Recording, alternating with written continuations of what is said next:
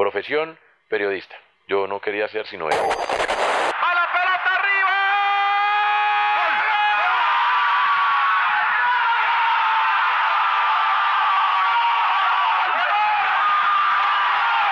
Bienvenido a la dimensión, en donde podrás escuchar al ser humano que hay detrás de tu artista, locutor, escritor o referente favorito. Eh, y digamos que puntualmente, pues como he sido lo que siempre me ha apasionado, pues no me he querido detener en las dificultades. Robert Farah, atención al punto definitivo para quedarse con el US Open. Esto es My Personal Feel, Feel, Feel, Feel.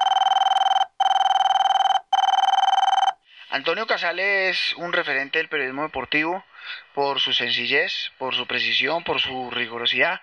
Es una gran persona, es lo más importante. Eh, tiene don de gente, eh, es un profesional a carta cabal, eh, quiere innovar, va acorde a lo que pide la carrera y la profesión hoy por hoy, que es ir avanzando, no quedarse en el tiempo. Así que pues siempre admiraré y, y recuerdo con mucha gratitud eh, a Antonio y pues espero muchos años trabajar con él al lado. Hola, ¿qué tal amigos? Bienvenidos a este episodio de MPF el documental. Tengo a un tipo que es bonachón, es una persona muy sencilla, es egresado de la UNAD de Comunicación Social, eh, estuvo en Radioactiva, en el Rock and Roll y actualmente es director de En la Jugada en RCN Radio. Don Antonio Casale, ¿cómo estamos? ¿Qué tal? Muchas gracias. Quítale el don, por favor.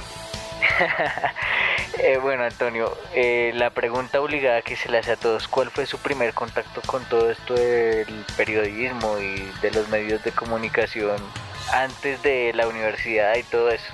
Mi primer contacto es a los siete años, no, antes. En mi casa siempre, eh, a las 6 de la mañana se prendían todos los radios de la casa en señal de que nos teníamos que levantar para ir al colegio o a trabajar unos o lo que fuera, pero siempre, y, a partir de ahí me enamoré de la radio y de la prensa y siempre fui muy inquieto por, pues por definición, porque me gustaba, porque me apasionaba. Entonces siempre leía periódicos, oía radio, veía televisión en, en medios informativos, quería saber cómo funcionaban, cómo operaba.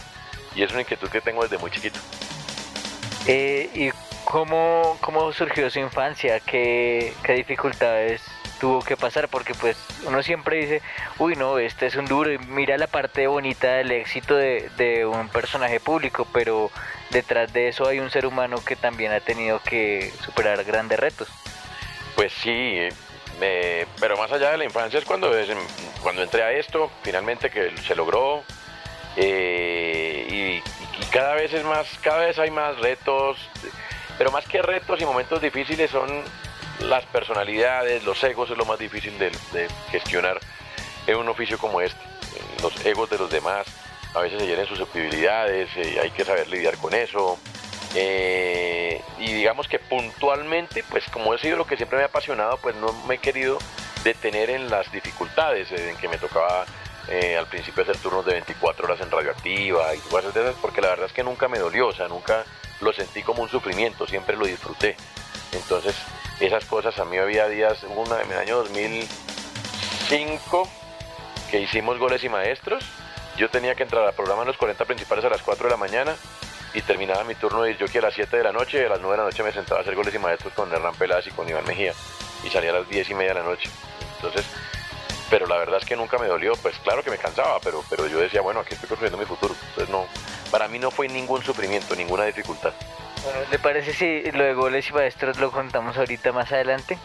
Eh, pues continuando con esto, entonces, ¿en qué momento se dio usted cuenta que esto ya iba en serio y que quería dedicarse a todo esto ya de manera profesional? Pues no me lo va a creer, pero desde muy niño, yo casi que desde que te- tengo uso de razón, oía noticieros, oía partidos de fútbol, narraba partidos de fútbol, jugaba, hacer programas de radio, hacer voces, a imitar narradores. Entonces, para mí nunca hubo otra opción diferente. Usted ve el anuario de mi colegio y decía, profesión, periodista. Yo no quería hacer sino esto. Eh, y dentro de esto quería hacer radio, primero que cualquier cosa. Lo otro, bienvenido. Pero entonces, siempre lo tuve definido, nunca tuve una duda al respecto. Entonces, eh, puedo decir felizmente que me dedico a lo que me apasiona. Bueno, ahora sí, documentenos como tal su trayectoria. Yo estaba estudiando en la Universidad de La Sabana en 1992 y en una visita de un con un profesor a Caracol Radio, vi al director de Radioactiva, le pregunté que si había alguna disponibilidad para hacer lo que fuera.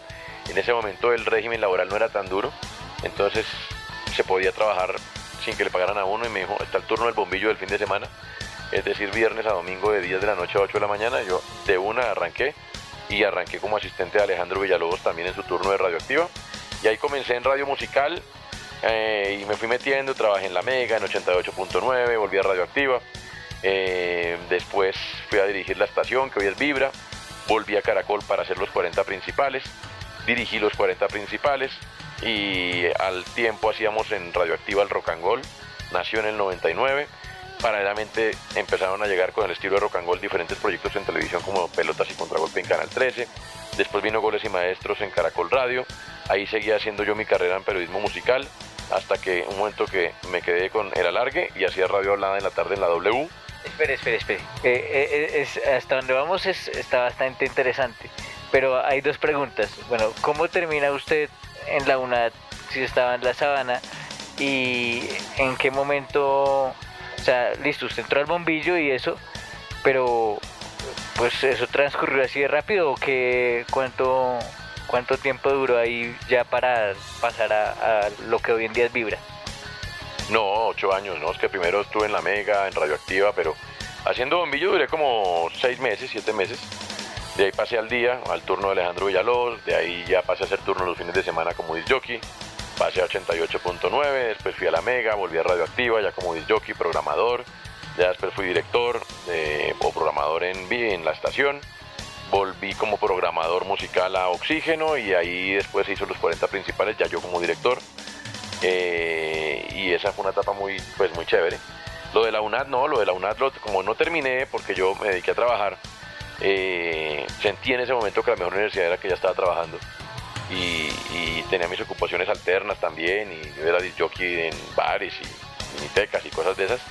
Yo realmente vine a graduarme en el año 2014 con un plan de profesionalización para empíricos que abrió la UNAD con el CPB. Entonces duré tres años estudiando en una modalidad semipresencial y me gradué en 2014 ya por, llenar el requisito.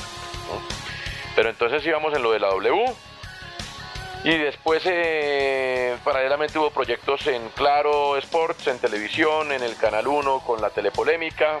Mm, después vengo aquí a RCN año 2011 y entro como director de emisoras musicales en Bogotá y también un espacio en la FM que se llama FM Fútbol Mundial, hicimos fútbol en la FM eso después se pasa para acá, para la radio, para RCN Radio, ahí estamos haciendo en la jugada hace ya tres años. Y ahora soy director nacional de contenidos deportivos de la cadena, escribo en El Espectador. Eh, ¿Qué más le puedo decir? He podido transmitir cuatro mundiales, siete Copas América, algunas finales de Copa Libertadores, no sé cuántas ligas ya. Y bueno, ya miro para atrás y se ha hecho algo. Bueno, yo hace un tiempo tuve la oportunidad de entrevistar a uno de sus pupilos, eh, Camilo Montañez, ¿le suena? Sí, claro que sí, sí, sí, anda por aquí. Eh, Camilo, que hoy en día es director de mercadeo de esta cadena, eh, me contaba que él se lo encontró una vez a usted en el estadio del Campín, él estaba recogiendo cables y que usted lo cogió del hombro y dijo y le señaló hacia el frente, le dijo, siempre mira adelante, y que posteriormente tuvo la oportunidad de trabajar con usted en Antenados. Eh, cuénteme un poquito de ese paso que usted tuvo por Antenados. En 2007 tuvo un fugaz paso por, por, por RCN y ahí hicimos un programa en la noche eh, que se llamaba Mucha Bola, que era hablar con oyentes y hablar de cosas del deporte durante una hora. Eh, pero duró muy poquito, la verdad, eso duró muy poquito. Hicimos unos partidos, después en 2012, 2013 hicimos unos partidos también pero pues fue muy poquito, muy enriquecedor también, pero ahí me volví a Caracol ahí mismo. Eh, buena, buena anécdota la de Camilo, vea, ¿qué tiene usted? Y bueno, siguiendo porque acá estamos escudriñando, la idea es encontrar el ser humano que hay detrás de, del periodista. ¿Qué, ¿Qué se siente o pues qué presión se tiene al trabajar al lado de grandes monstruos como Julio Sánchez Cristo, en el caso de la W como eh, Alejandro Villalobos o como el doctor Peláez y el maestro Iván Mejía? Pues mire que No, cuando fui a entrar a goles y maestros sí me, me puse mal del estómago y todo el día que fui a entrar porque Peláez pues era para mí la primera vez con Peláez, pero siempre he pensado que si uno tiene esa oportunidad tienes que aprovecharla, no tiene que preocuparse, no tiene que sufrirla, tiene que divertirse, tiene que gozársela eh, y tiene que hacer su jugado. Eso es lo mismo que en la cancha de fútbol, si usted tiene la oportunidad de debutar en primera, pues disfrútelo, no lo sufra, porque si lo sufra no va a salir tan bien. Eh, hay, hay que divertirse, entonces presión, la verdad, pues nunca he sentido, algunos proyectos han salido bien, otros no tan bien, unos han sido exitosos, otros relativamente exitosos, otros han sido un rotundo fracaso, pero siempre lo hemos intentado y siempre siguiendo mi credo que es tener un sello diferencial. A mí me desespera hacer algo igual a todo lo que existe, eso sí me desespera, eh, porque bueno, porque será mi forma de ser. En ese afán, pues les repito, se hacen, cosas, se hacen cosas que salen bien, se hacen cosas que no salen tan bien, pero siempre se hacen cosas podemos eh, entrar un poco más allá de, de, esta parte profesional e irnos ya a la parte personal. Sí, ya. Eh, bueno, cu cuéntenos eh, qué pasó, pues se tiene entendido que usted durante un tiempo estuvo con Camila Zuluaga. ¿qué, ¿qué, nos puede contar de, de Camila? Es una estupenda mujer, una gran profesional hoy en día somos amigos. Pues hace rato no hablamos, pero somos amigos y bueno, no, las cosas no funcionaron como se quería, pero fueron cinco años muy chéveres.